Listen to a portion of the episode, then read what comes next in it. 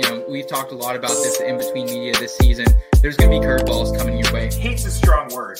I dislike Kirk Cousins more than probably any other quarterback in the Because I get a little bit of that rookie-itis, you know? I would have said I would love some of what you're Even though. I'm straight, I'm still stuck between an interpretation, what it all means. Can I make a difference for something different? My mind in prison, then I saw the vision. Played the field, it's no competition. Found success through the repetition. If it's impossible, stick to the mission. I'm just cruising through on my way to get it. I found myself somewhere in between. Yeah, I found myself somewhere in between. Hey, I found myself somewhere in between. Yeah, I found myself somewhere in between. The In Between Fantasy Football Podcast. So one thing that you know really sets us apart here is is we're not afraid to talk about other things that maybe aren't super fantasy related. Do what you can to become a better person, to become a better human. All right, all right, all right. You guys know what it is. It's Tuesday, November 9th. This is the In Between Podcast. Here break everything down from a wild, wild week nine in the NFL and just a wild and strange week in life in general is Seth Wilcock. You guys know me. My, my co-host, as always, Nate Polvo, keeping it cool out there in Colorado. And Scott, looking sleepless in Seattle as always. Guys, how are we hanging out there? Um, really just a crazy last week, not just in the fantasy football landscape, but in the world in general. Dude, it's been wild. The weather here's been wild. It was 80 degrees on Sunday, and then it was like 45 yesterday, and then it was like 50 today. It's wild weather, and then fantasy's been nuts. Like we thought Binata was crazy, and then week nine's like, hold my beer, I got this. Man, it's been a wild ride, but hey, it's life, right? Yeah, I mean, there's no denying how crazy it's been. I mean, the build up to week nine with with the tragedy involving Henry Ruggs and then Aaron Rodgers, that whole debacle, and then week nine itself, it was just insane. And then, I mean, Nate mentioned the weather. I'm on the phone with the client today, and I get what sounds like an Amber Alert on my phone. My phone just starts blaring. It's a tornado warning. Um, one county over from ours. Wow. Totally. I'm in Seattle, man. Like we don't get tornadoes in Seattle. Right. So that was pretty weird. And I mean, I looked off in the distance where they, you know, to that other county and it looked bad. But luckily that was canceled. And then it just was one of those days. We took our our car into the shop because it was running funny. It's a it's a 2017 Toyota Sienna.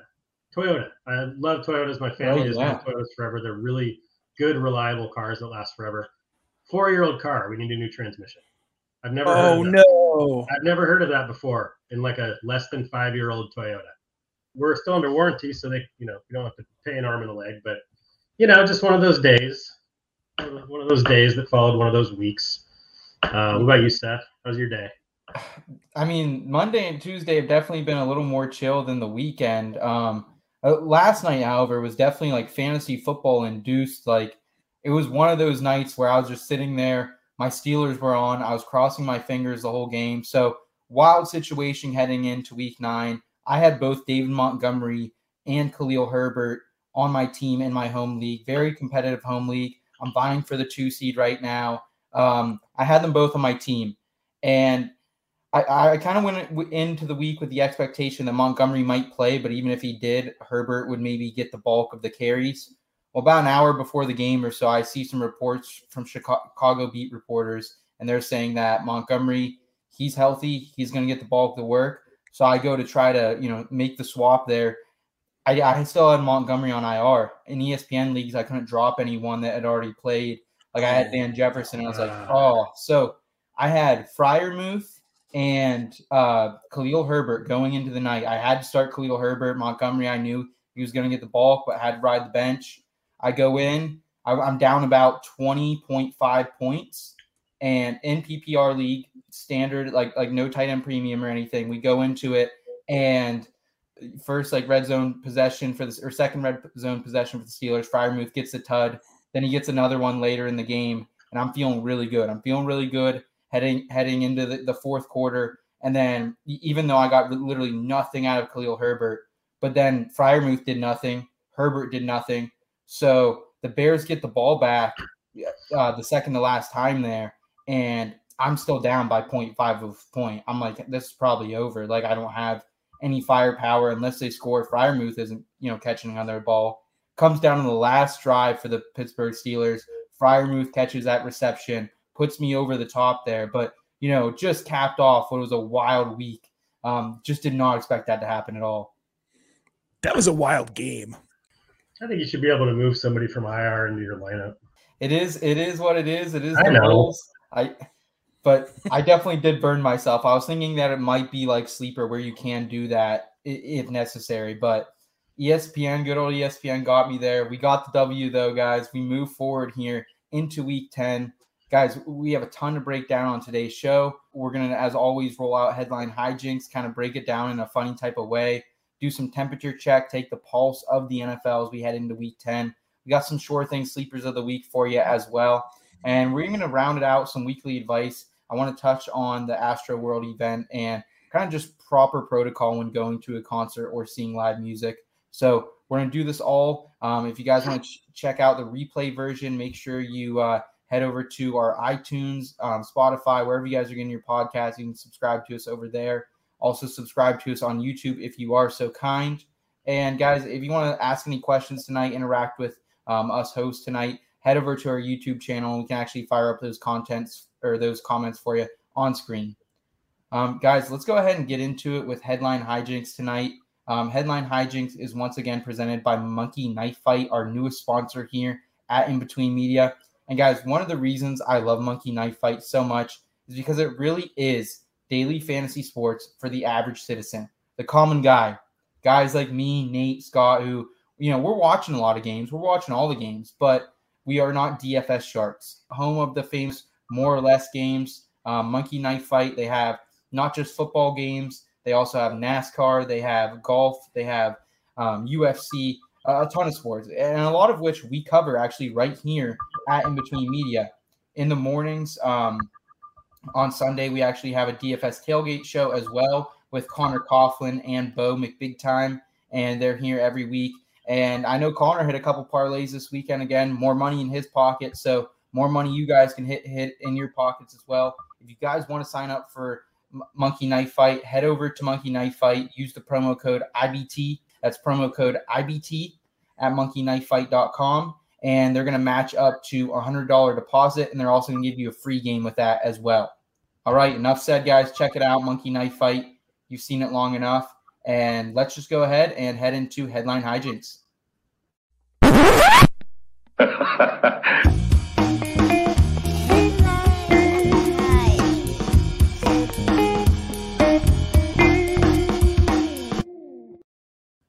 All right, so wacky, wacky NFL Week Nine. We've already talked about it, guys. Let's just start making fun of it because it, it, it for me, um, it felt like I was back in 2018 or 2019. Lamar Jackson was the QB one. James freaking Connor, um, you know, who I, we all thought he was a shell of coming into the season, RB one, 40, 40 plus points in, in PPR leagues. It was incredible to see. Jimmy G runs it back has a great week. Um, Jordan Hines- Howard. yeah, Jordan Howard, Nyheim Hines, uh, Melvin Gordon, uh, Devonta Freeman, M- even Mar- Mark Ingram, Jared Cook. Like, D'Onta Foreman. yeah, it, it really felt like a blast from the past. So I think I think my headline this week is Week Nine. Throw it on back because it really did felt like I was like back in my college apartment, just chilling there, you know, with a good old Aldi's pizza and watching the game. But Week Nine, throw it on back. That was my headline for this week. Nate, what was your headline for, for this crazy week, man? So my headline for this week is Friday the 13th on Sunday the 7th. A weird NFL season gets even weirder in week nine. And like, guys, we had a nine to six Jacksonville Jaguars victory in a field goal shootout. Yeah, We had the Broncos essentially shut out the Cowboys for well, not essentially, they shut the Cowboys out for three quarters. yeah, Um, Matthew Stafford at one point had negative 10 points for me in one league in the first half of that game. And then they got handled by Tennessee. Jordan Howard scoring touchdowns again. The Eagles took the Chargers down to the final seconds of the game. Yeah. Somebody needs to unplug the NFL, like let it set for like 30 seconds and then just plug that back in, see what happens because wow. What just wow.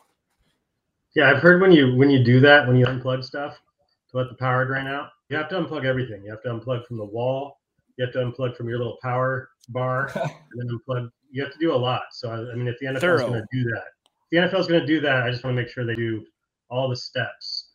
To kind of Scott, they should they should have you do it for them. I'll do it. I don't trust Roger Goodell to do it right. I don't think anybody knows where that guy is. I think he's hiding, especially after that game last night. Well, speaking of that game last night, my headline hijinks is if it's broke, fix it. You know, typically it's if it ain't broke, don't try and fix it. Um, but in this case, if it's broke, fix it. And I'm specifically talking about the taunting rule in the NFL. It's just, you know, like it's it comes up every week, but last night it was on display. You know, Monday Night Football, only game. Whatever about like who would have won, all that kind of stuff. That's not what I'm, I'm talking more just about general the impact it's having. Um, and I see a lot of the a lot of the kind of dialogue about it is you know people that aren't as pissed off about it are saying, hey, it's a rule, follow the rules. Hey, they knew it was a rule, follow the rules. Like it's that simple. I don't know if those people have ever played competitive sports, but it is it is you know uh, not flinching before the ball snapped. Yeah, that's a rule. You know, you got to train yourself not to break it. But being in the moment and letting adrenaline take over and emotion take over in a competitive game after you do something great for your team and crowds cheering or whatever, it's not as simple as just, hey, remember the rules. Remember, and specifically this rule, I just don't really understand the motivation behind it. I don't really, you know, I'm the first to say, like, any, when every single receiver catches a ball, no matter how far they are down the field, and they get up and drop it into the first down every single time, yeah, that gets a little annoying, but it shouldn't be a penalty. It's a judgment call too for the refs, and you can't leave judgment to the refs, obviously. So I think that that rule's broken, and I think they need to fix it. I, And I know I'm not alone there. I think Ryan Clark said it really good on ESPN this morning too. Like when you're a player and all you've been taught like your whole life is to like you're going into war here. You know, th- this isn't a normal type of game and you're going into war here and you get all jacked up on defense, you make a huge play like you can't just calm down, you know? Like like it's a different type, you know, we hear a lot from these athletes. We heard it over the weekend with the NASCAR championship. Um, Daniel Hemric said he blacked out the last two laps. We we've heard Aaron Rodgers when when he did the "I still own you" for for the Chicago Bears fans this year is blacking out, and that happens a lot. So something needs to be done. I don't know. I don't know what that is. That's above my pay grade. But I think someone definitely the, the NFL is the smartest league in the world. They will figure this out. I do believe that. Oh, they have to because this is supposed to be fun. It's a sport. Well, and I just Like don't understand. we want to see these guys celebrate. I understand some of the stuff that they've implemented for safety reasons, but this is just it, it doesn't really make any sense. I mean, yeah, there's still egregious things you can do that are taunting. That Sure. always been called taunting before this year. Sure, keep those in, but not Yeah. these not these nicky nat, you know, these ticky tack. Well, and not calls that are so, so you know, because I mean, a lot of times people are taunting because they're excited because they just made a good play, and that good play goes completely in the reverse due to the penalty. well, like last night, like you flag a guy because he stared at the other opposing sideline a hair tick too long.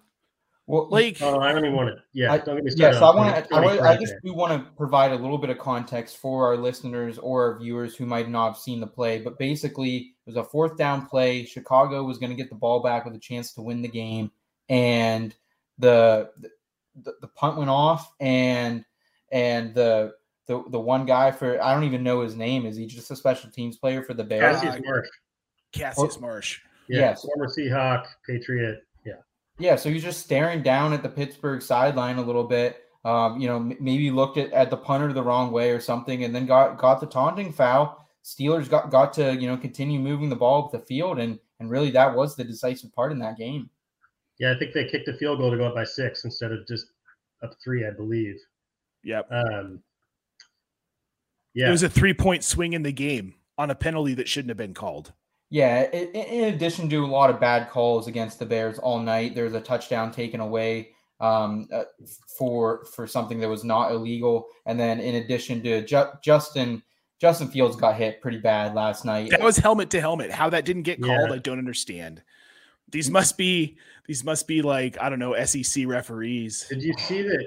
Did you see the NFL officiating Twitter account put out that video of that hit on Fields, saying, "Hey, look, he's still on the field of play." But in the same video, in slow motion, it shows clear helmet to helmet. Clear helmet to helmet. It's just, you know, there was there was uh, no attempt. There was no attempt by Fitzpatrick to avoid the helmet to helmet contact. That's what was most glaring to me. I mean, yeah, it it happened, Yeah. guys. It, it was a it it was a crazy week to a crazy crazy end to a crazy week. So we're, we're gonna break down a little more what we think is sticky here and what what's not sticky moving forward into week ten. Um, so we're gonna go ahead and get into some temperature check. Once again, temperature check is presented by our friends over at Underdog Fantasy. If you guys have not checked out Underdog Fantasy, what are you waiting for in between family? Because I mean, th- this is just another opportunity for you to put some green back into your wallet. And Underdog Fantasy is a platform, I would say, Nate, that it makes me, again, another average DFS player, another average prop bet picker, that it makes me feel really good. It makes me feel smart at the end of the day.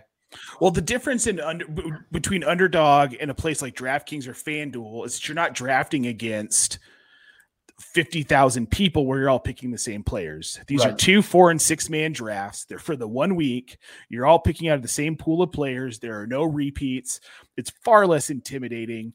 It's a very user friendly platform. And I mean, really, like they're so customizable and they- they've got prop picks you can do, and where you stack five, you can win 20 times your money. They have a lot of options and they have a lot of sports. Weekly Yeah. drafts. The weekly drafts are amazing and they're a great alternative to DraftKings No and salary cap. no salary cap. And I think it's time that you sign up if you haven't already. Um, use our promo code IBT and you get a 100% deposit match up to $100 on your first deposit if you're a first time user. That's a 100% deposit match. You put in a 100 bucks, you have 200 to play with.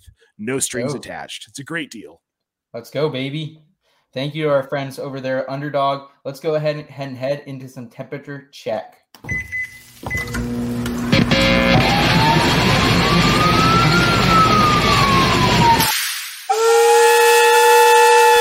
Temperature check. That's really spicy. Holy sh! Always All right. good. Every time. So Uh, hot, baby. We are back on temperature check, and today I want to break things down a little bit differently. Today, I just want to simply ask my two friends, Nate and Scott, here. It has what we've been seeing lately from these fantasy football players, from these NFL players. Is it smoke or is it fire?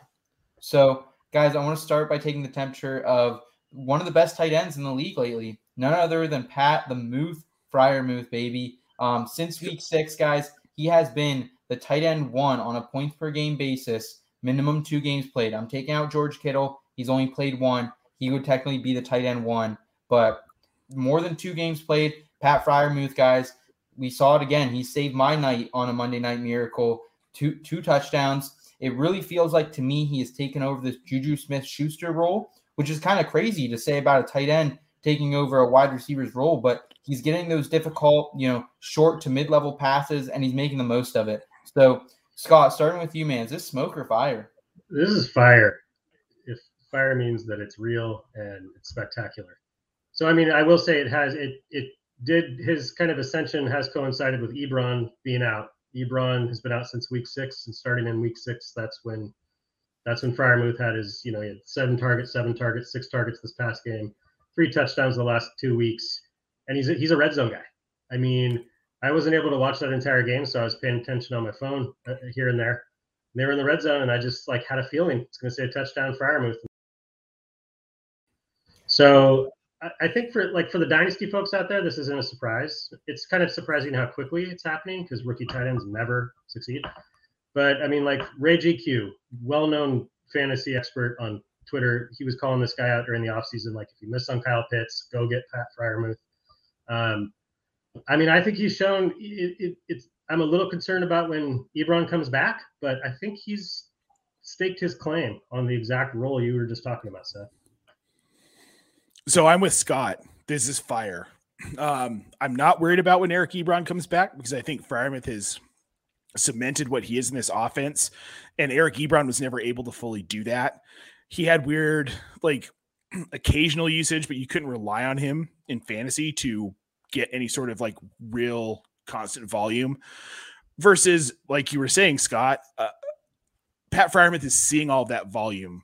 He's had seven targets, seven targets, and six targets in his last three games. He's got the three touchdowns in his last two. He's clearly becoming a go to for Ben Roethlisberger. I just don't see this stopping because who else are they going? To, who's going to take targets away from him in that offense? It's not going to be James Washington.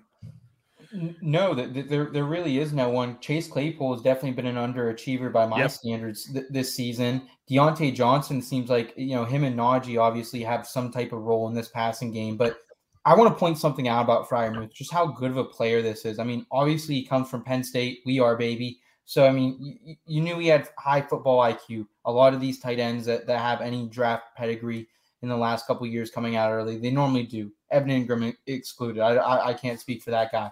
But um, so on that second touchdown, if anyone watched that, you know he was covered. He was cut double coverage early in that route, and he just kept moving with Big Ben. He kept his eyes on him. He found the open open in the field, and and he delivered. So he's got great hands, and he's a great blocker too. Like Eric Ebron ha- has some pretty sure hands nowadays in the red zone com- compared to his early years, but he does not block the way Freiermuth does. So I'm with you guys. I think it's fire. With that said, though, i- i- if you have him, you might have another good tight end too. I have him in a league. I have Hockenson in another one that I have um, that I have Mark Andrews. I might be trying to sell him high if someone's willing to give me something good off him though. I mean, yeah, Yeah, if you're that- s- Go ahead. Nate. If you're set at tight end and you're set with your flex, then absolutely. Yep. All right, guys. Want to move want to move forward here to a, another rookie breakout the last couple weeks, and that's Elijah Moore. He goes seven for eighty-two and two touchdowns here in Week Nine. He's been wide receiver eight over the last three weeks since he returned from injury. Um, it it is a little bit of a tougher slate for him coming up, though, guys. He's got Buffalo, which uh, we know is the best defense in the league. Um, Miami, which Miami, you know, they can be exposed, but but Houston still, for being as bad of a team they are, they've kind of limited points to the wide receiver position as well. Is this sticky at all, Scott? Are you feeling smoke or, or fire on Elijah Moore? I, I feel fire on Elijah Moore as well. Um, I think uh, somewhat similar to another gentleman I'll talk about later in our sleeper section, but he's a rookie, highly touted, talented rookie. A lot of a lot of hype coming into the season, and then had to deal with some injuries. And that injury in your rookie season, early in the season, can for for most rookies, that first season's a wash. You're not really ever going to do anything that season because you didn't have the time to build that camaraderie and learn the system and all that kind of stuff.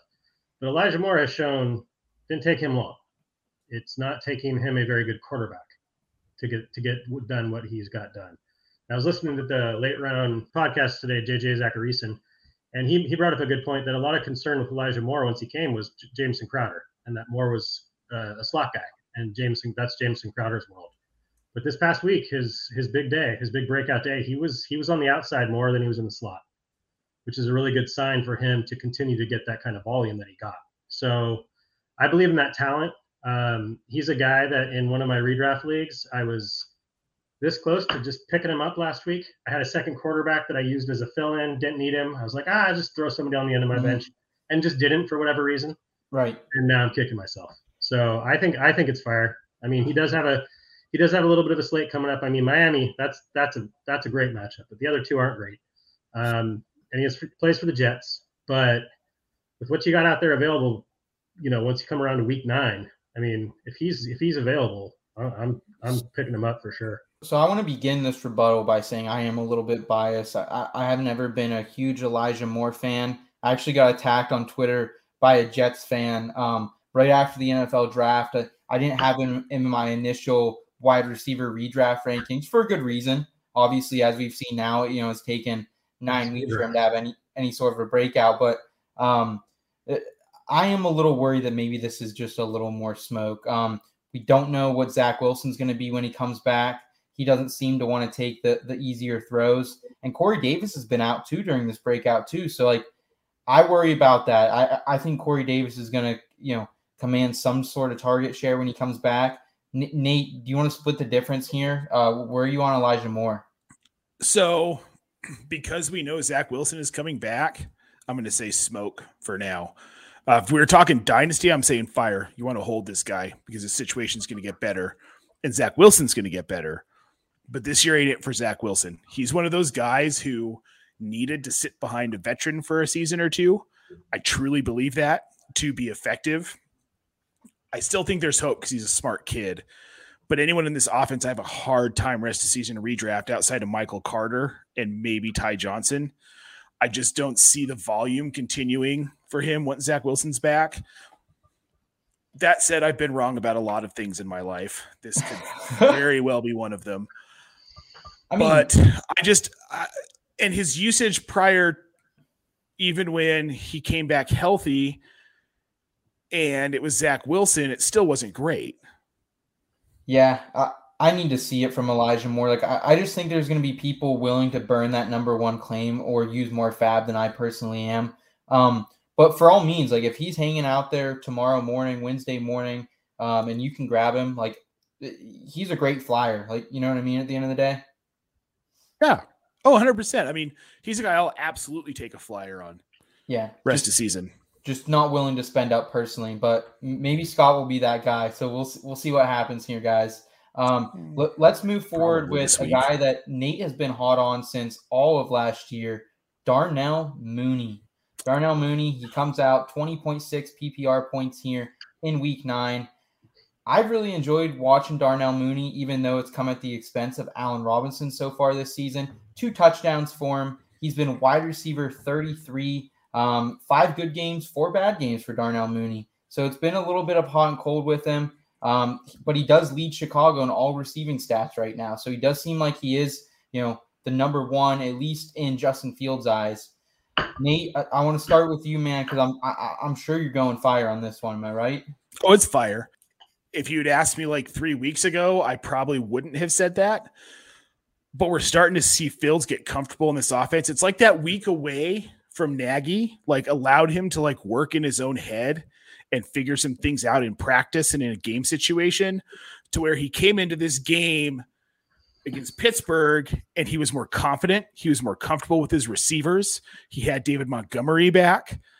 And it was like everything almost like is starting to connect for Fields, which is huge for Darnell Mooney's value the rest of the season in redraft because you need that because you need the volume to continue, but you need it to be consistent, accurate passes that Mooney can catch. And we're starting to finally see that from Fields. He's making the throws, he's getting out into space, and he's finding his receivers. That throw to Allen Robinson last night was beautiful on the yeah, sideline. And it was in a tough situation for Fields. Like it wasn't under no pressure. Darnell Mooney is going to be his number one target the rest of the season. Nate, Scott, where where are you at on this, man? Are, are, Sorry, are you buying, buying the smoke? Um, oh, I'm I'm all fire on Mooney. Mooney's my new favorite player in the NFL. No, I. if you saw last night, um, I was using our good friend GMNJ's uh, recent picture that's going around Twitter um, to talk about how I realized I needed points from Mooney to win a matchup. So I got to sit there and watch that, and then a bunch of people joined in the thread that also needed Mooney and it turned into this really fun kind of little watch party for Mooney, and everybody won because of Mooney. So, but I've, I've been on Mooney all season. I think he's he's a really talented pass catcher, and I mean, I always knew. I mean, such a tough thing in fantasy because we love Justin Fields. He gets drafted, we love it. He struggles, we get impatient because that's the nature of fantasy football. Certainly. He's a rookie, but what I saw from him in that game um, gave me a lot of hope for the rest of this season because that that was a tough matchup. Um, hostile conditions, um, you know, kind of behind the eight ball with some of the calls, you know, and still drove them down the field to take the lead with that throw to Robinson. I mean, he had the third, second most yards against Pittsburgh this year, you know, uh, the whole season Fields did. So with Fields comes Mooney, in my opinion. Um, I've always thought if Fields takes off, Mooney's going to be right there with him. So this is all fire for me. Mooney's all fire. So I just want to assess this a little bit in some actionable terms here. Are you guys still kind of on the fence that Allen Robinson probably like he obviously can't be started moving forward. Allen Robinson, maybe not even on fantasy rosters. Are we still kind of in, in that range for A Rob? A Rob, you know, like there's a in redraft, the the dropping has started with A Rob. People have dropped him. People have other people have suggested to drop him. I still haven't dropped him from any of my teams, and I'm probably not gonna unless I'm absolutely desperate. By no means am I starting him.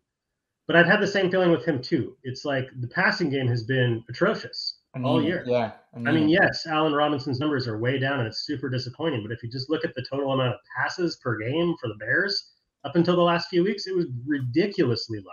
Yeah, I think so it's just, it's the whole team. So I'm not I'm not dropping him yet if I can. If I can if I can hold him. Nate, are, are you that are you still holding A Rob? He's averaging just around three or four targets a game. I'm holding him for now. I liked what I saw last night, and I think there's a chance that his value rest of season is elevated.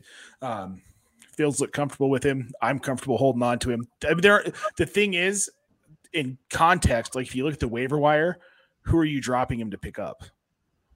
Okay, it's fair enough. And then at the end of the day, where would you guys as well rank Darnell Mooney for the rest of the season because I still see him, you know, still within that wide receiver three is a risky flex play to me. Like, I mean, it, the, there's obviously some type of floor. You're going to get probably six or seven PPR points at the minimum from him, but I still see him, you know, somewhere in that wide receiver three range, e- even though maybe it's it's the mid range of it.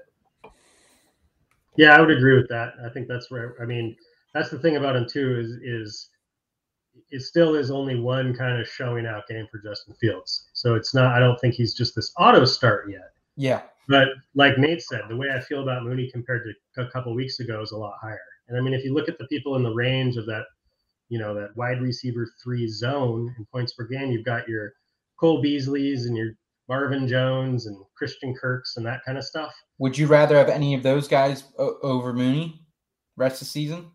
Over Mooney? Yeah. Uh, probably not. Okay. Okay. Um, guys, I, I do want to talk one, about one of those players that Scott actually just mentioned there, and that's Christian Kirk. He's he's been on a heater lately as well. Wide receiver 23 after uh, catching six targets, all six of his targets for 91 yards and a tutty here in week nine. Guys, he's only really had one bad week, and that was week four, the atrocious 1.5 points. But as we know, all wide receivers in the NFL, they're going to have a bad week, whether it's a donut or close to it. Um, right now, guys, he, he actually leads Arizona's in receptions and receiving yards. So, I mean, it looks like a career year for Christian Kirk. And, and I, I'll start off by saying I did not expect this. I, you know, when you go in to project these players out each year, there just didn't seem like this type of pass volume. Like I knew there was going to be a lot of volume. I projected Murray running more than he has this season. So that definitely has upped the passing volume. But at the end of the day, like Christian Kirk already has 121 PPR points. His his season high in his career is 168. So he's already, you know, at the halfway point. He's he's on pace to shatter that right now. Scott, when you ranked Christian Kirk, did you see this as a possible outcome for him? And are you buying this moving forward? Um, I mean, not necessarily this consistency, I would say. I mean, I've always kind of liked Christian Kirk he's been kind of one of those guys over the years that every now and then I would just grab off the waiver wire just in case, and it never pans out. Um, so, I mean, I think he's playing above where I expected him to be, but I'm also not super trusting it's going to continue. Um, I don't see myself confidently starting Christian Kirk. I think part of the reason he's had that success is DeAndre Hopkins has not had the typical amount of success that we've been used to from DeAndre Hopkins yes, he's now he was out with a hamstring, and I don't know how long he's going to be out. And he wasn't 100% all year, and that that was the case. But you know, his target share and his targets and catches were were down from the from the year prior. So I think if he comes back healthy at any point this season, I think that's going to cut into Christian Kirk. Um, Christian Kirk, as far as the top 36, because I think you said he's 23rd wide receiver 23 in total points, right? Wide receiver 29 yes. in points per game.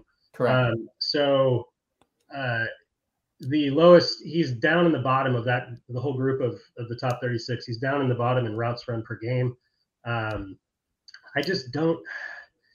At the same time, he's not. It's not like this big touchdown frenzy where it's he's relying on fluid touchdowns for these points. So I'm I'm I'm just kind of on the fence with Christian Kirk. I guess is is where I'm I'm realizing. Nate, Nate, do you lean one way or the, the other? I did until Scott, dang it, coming in here with your reason. The only thing I'll say is that I think that Christian Kirk right now is still above Rondale Moore and AJ Green on that depth chart. So he's he's gonna get targets, but DeAndre Hopkins, if he's healthy, like I hear, I hear, it's hard to want to start him. before that too, a little bit. That's as true. I mean, that's true. And I, he's had some big weeks. I'm, I mean, honestly, in the situations I'm in in most leagues, I'm starting him every week because my wide receiver core is so depleted. I don't have a choice. then you throw in buys, and it's like, well, just kill me now. Like, come on.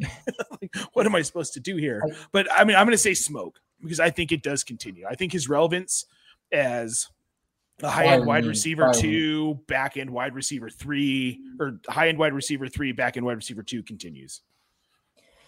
Yeah, I think I think I'm I'm there with you guys. I mean, he's a high end flex play for, for me. I think I think moving forward. I mean, boom weeks. You're gonna get the boom weeks. He, he has a little bit of a floor at least this year, but I guess we'll see how it continues. I value the Arizona Cardinals pass catchers outside of um, DeAndre Hopkins once he's back. I value them a lot, like I do the Tampa Bay Buccaneers wide receivers, as in you know you know the upside's there. Any given week, one of these guys could drop a thirty burger but you also have to go in with the knowledge that one of these guys could, you know, have a two point performance as well. So Yeah. that, that- that's what happens on these high potent offenses. At least you have a taste of it. So Christian Kirk, um, I, I think I, I lean a little bit of a on the fire side as well with Nate, but just barely. I Um, think. I mean, for me, I think where he is right now in points per game, uh, wide receiver 29. I think that's right. Yep, agreed, agreed. Guys, la- last wide receiver I want to touch about here um, in temperature check is none other than Tim Patrick. And I tweeted this on Sunday, and, and I've always been in this camp. I think we've talked about it a couple times on this show already this season. But man, can we get some damn respect for Tim Patrick? Like, this guy is a good NFL wide receiver. Nate, I know you and I have had lengthy discussions at times that it, on any other team, he would be, you know, a surefire number two wide receiver guys, he, he puts up four for 85 and one touchdown here in week nine. He's currently wide receiver 29 on the year um, in total points scored. I'm liking what I'm seeing from Tim Patrick. Like, there seems to be a high variance from both um, J- Jerry Jeudy and Courtland Sutton. Courtland Sutton has a dismal performance, one reception here in week nine. I like what I'm seeing from Tim Patrick. It's 5.2 targets per game. Obviously, you know, it might not be the, the most the most consistent thing like it has been so far this season. Now that Jeudy's back, obviously, um, the emergence of the running backs in the passing game could could take that volume down a little bit as well. But I mean, the Broncos are five and four. Their defense isn't as formidable as maybe we thought outside of this week, of course. But Nate, where are you where are you at on your hometown guy here, Tim Patrick? I love him. I love him so much. I love him for catching touchdowns against Dallas. that made my heart happy. I love Tim Patrick. I love Tim Patrick because of his talent. And I don't think I care what team he's on for fantasy. But he's in a perfect situation in Denver right now because he's the deep ball guy for Teddy Bridgewater. We saw that on Sunday. We've seen it previously. It's not Courtland Sutton. It's not Jerry Jeudy. He has gone deep to them. They have not been able to catch the ball. Tim Patrick catches the ball every time. His short and intermediate wide receivers are Jeudy and Patrick. We saw it with Jeudy taking a lot of the screen work and those like short, like float routes across the front. Tim Patrick's a deep ball guy. And if they can continue to do what they did in the running game on Sunday with Javonte Williams, who is a freaking beast, and Melvin Gordon, who's playing for a contract somewhere else, that opens up that deep ball for Teddy Bridgewater because it eliminates the pressure and it gives him just like a tick more to hang on and wait for one of those guys to get down the field. And that's going to continue to happen the rest of the season. And Tim Patrick, this is all fire. He is disrespected and I won't stand for it anymore. Don't besmirch the name of Tim Patrick, Yes, sir. to quote Herms, but with a different player name. I feel like it is problematic that I give my response now. Go ahead. Okay, here's what I have to say. But I watched that entire game. I'm uh, one of those people that does not have a big NFL package to Mm. watch all the games. Uh, we, I just, I throw up an antenna and watch whatever's on CBS or Fox. That's just my deal. Um, so I watched the entire Denver Dallas game, um, and I was rooting for Denver right alongside Nate, and it was a really fun game to watch from that respect. And I hadn't really watched Tim Patrick that much. Dude's a beast. He's bigger than I thought. Um, and he was making very uh, crucial catches. So my deal with Tim Patrick is, I think he's a fantastic NFL receiver. I just don't know if the fantasy points can be maintained. That's where I stand. Um, as a little bit of a counterpoint, I mean, if you look at aDOT and air yards, Courtland Sutton is way higher than Tim Patrick. I think Tim Patrick has gotten some deep ball touchdowns, but Courtland Sutton is kind of the more deep route guy, uh, you know, on a more consistent basis. Um, but there's something to be said for Bridgewater trusting him on third downs and in big moments. So I'm a little on the fence with him too. He's he's right around the Christian Kirk range, uh, kind of mid to low end wide receiver three right now in points per game. Um, that's kind of where I think he belongs. But the other the other problem is too is um, I mean in the last four he's had three catches a game. That's his that's that's what he's averaged. So I mean that it's hard for me to and Sutton's target share has been plummeted since Jeudy got back, and I don't think it's going to stay plummeted. I think it's going to mm. creep back up. They got to get more involved for fans sure. going to be back. So I think my I think my issue with Tim Patrick when it comes to fantasy is he's kind of been playing right around his fantasy points ceiling. Mm. So, r- real quickly, guys, rank for me rest a year, just real quickly. Darnell Mooney, Tim Patrick, Christian Kirk. Who's one, two, and three in that? Scott? Um, Mooney's first for me. Um, Kirk and Patrick are close. I think I might just go Kirk there just because he's been seeing more targets and more catches. I mean, that's fair. Um, I'd probably go Mooney, obviously number one. Then a slight edge for Patrick, just because I think the consistency is going to be there because there's no DeAndre Hopkins in Denver. True. That's a good point.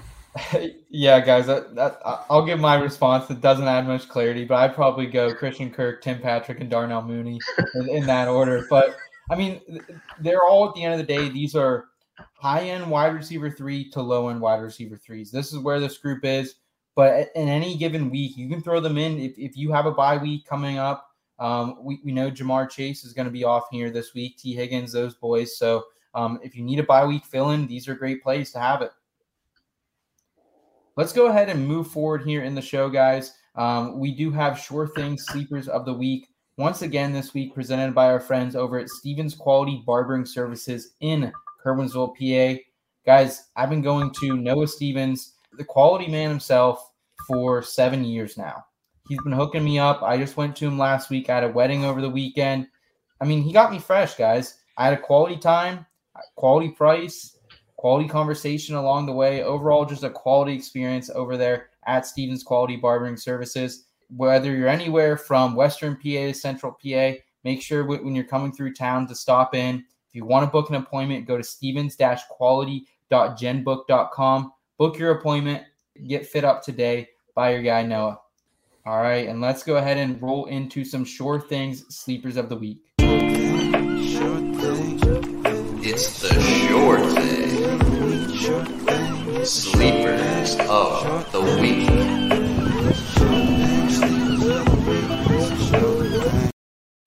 All right. We're back on the shore, guys. We're going to cancel out all the cold weather we've been experiencing lately. But let's sit big beachside a little bit, crack your Corona, crack your water, whatever you guys are drinking tonight. Nate, why don't you start us off, man? Who, who's your short thing sleeper of the week? It's week 10, man. We've done quite a few of these so far this season. So mine is D'Ernest Johnson, but it's with a caveat. Nick Chubb has to not play on Sunday, and it's it's sounding like he probably more than likely isn't going to play. So I love D'Ernest Johnson in this matchup. Um, they've got New England, who's been decent against the run, but not great.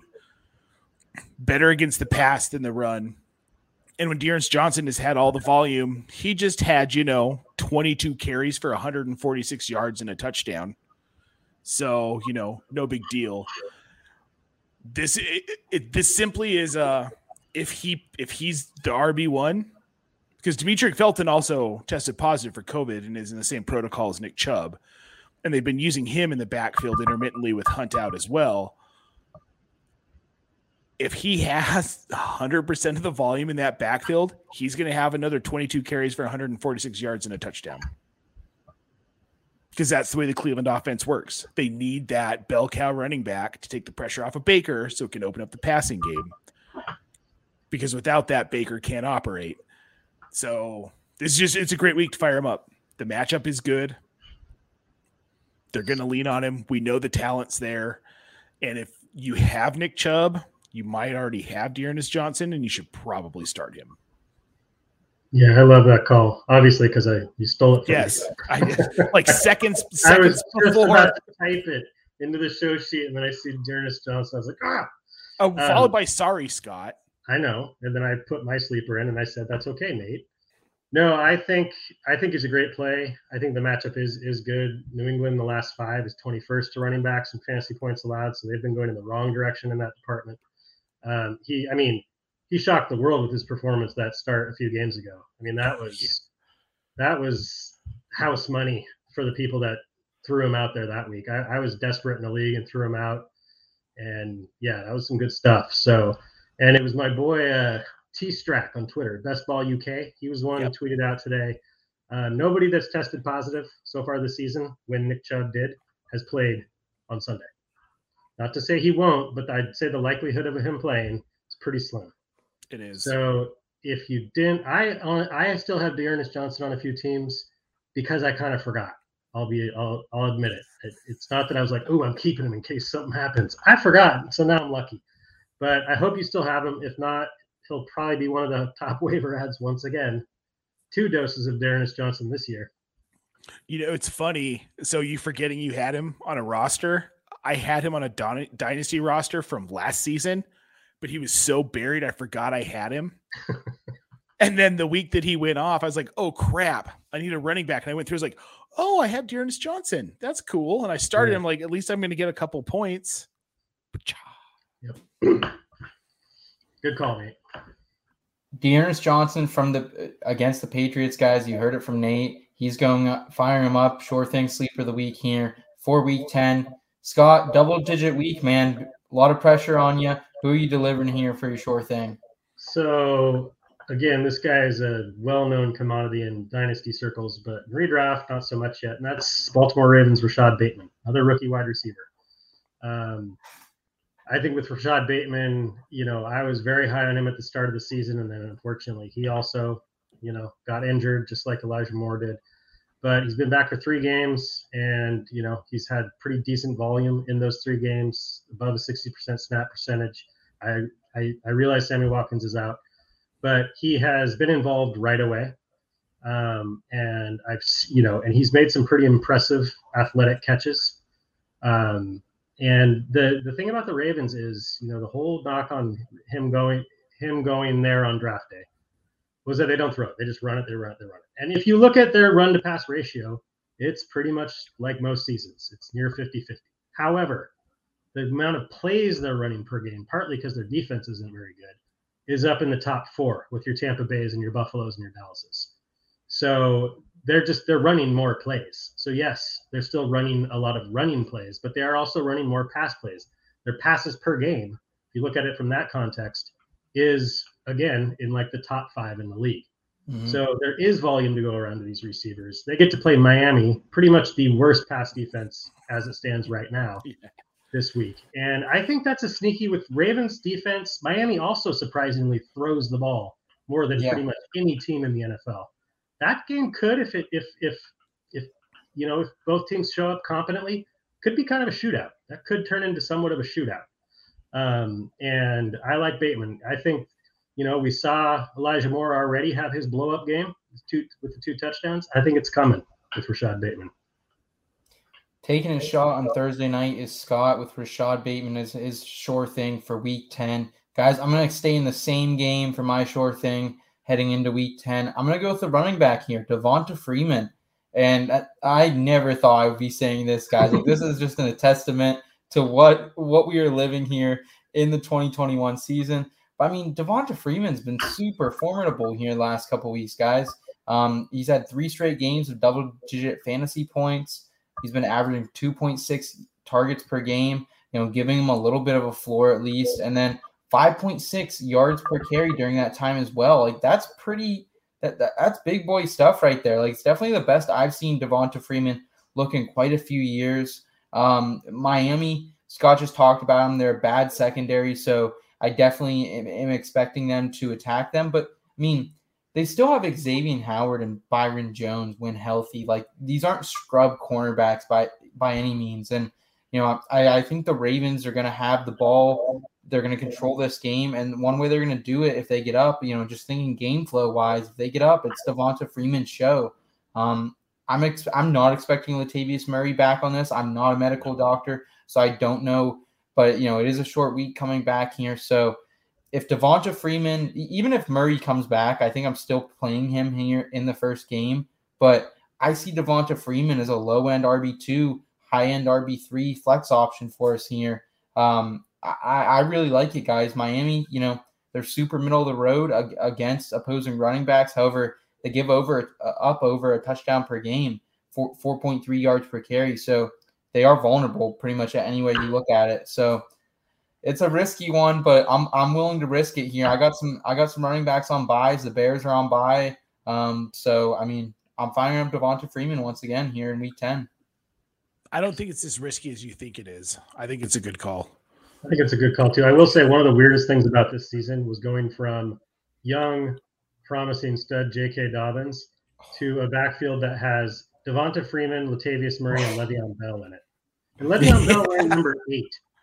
Le'Veon that Bell throws me off. Or it was something like that. It, I think it's 17. I think it's 17. It is said, 17. oh, it's Peters, Adrian Peterson wore number eight. Yeah.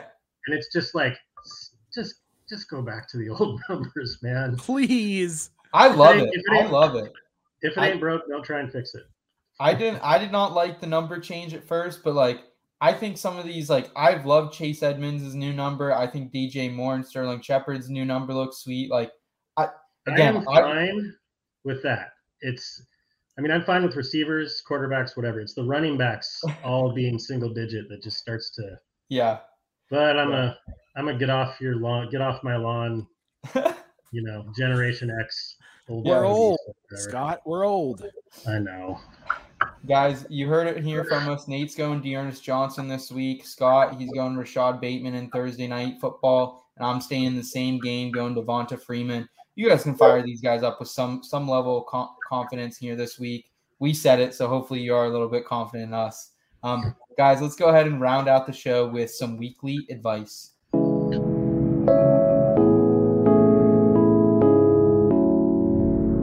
Weekly. right.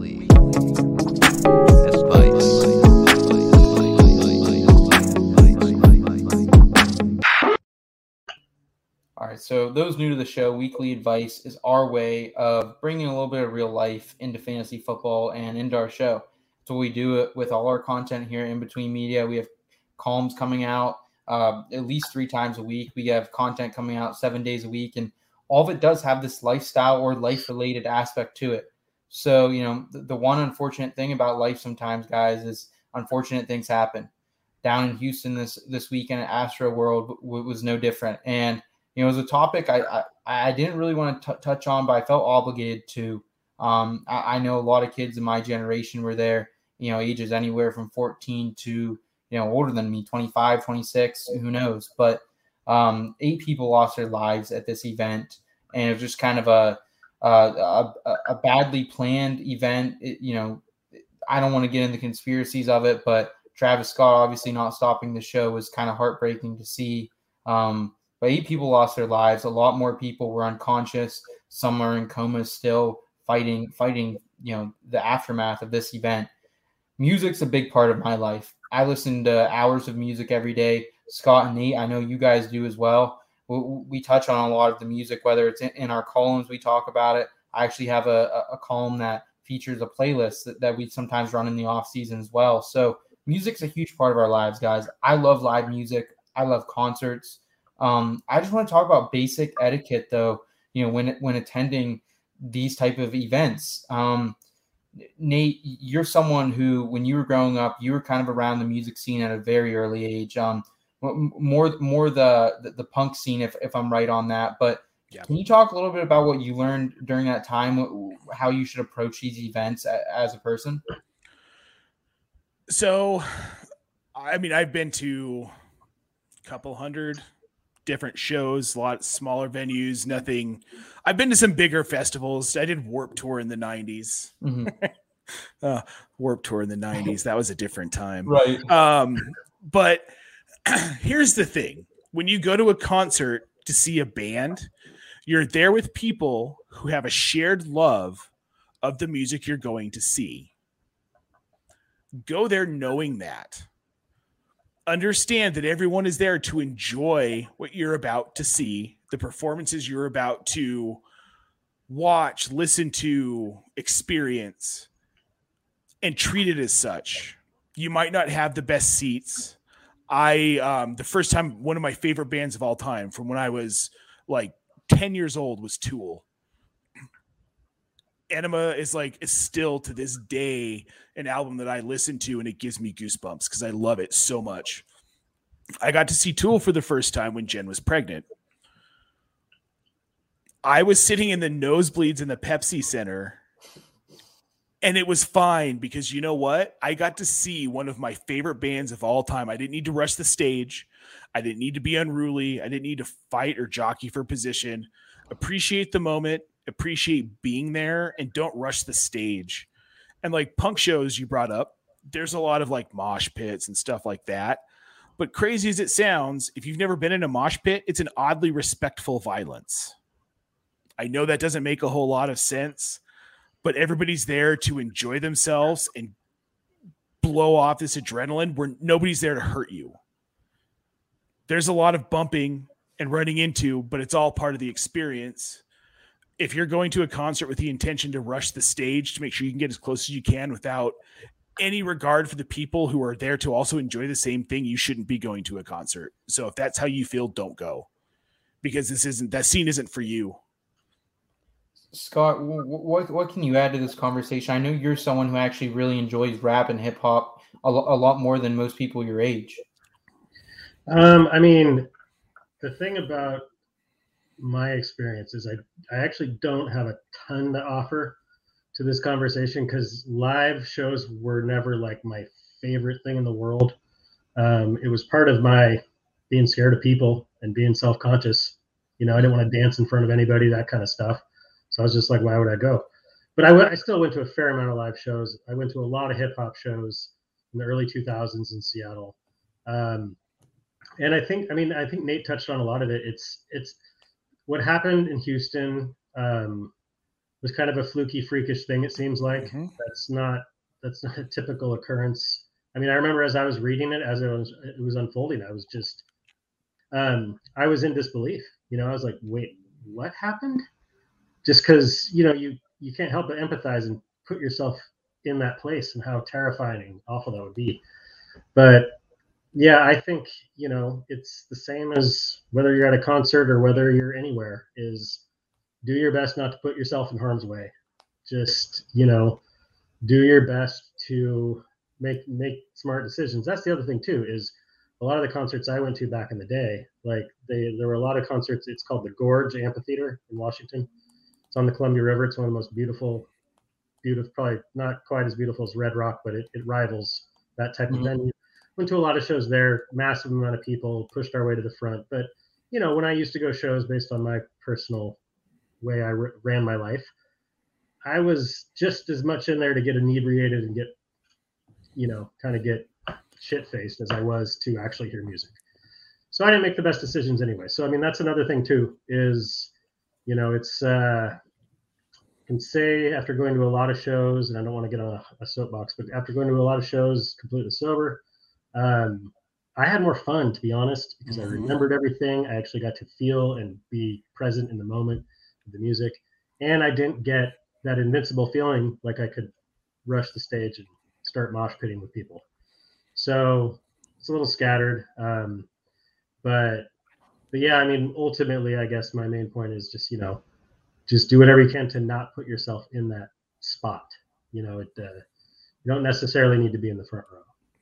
If I could just touch real quick on something Scott said, going to a show sober is the way to go.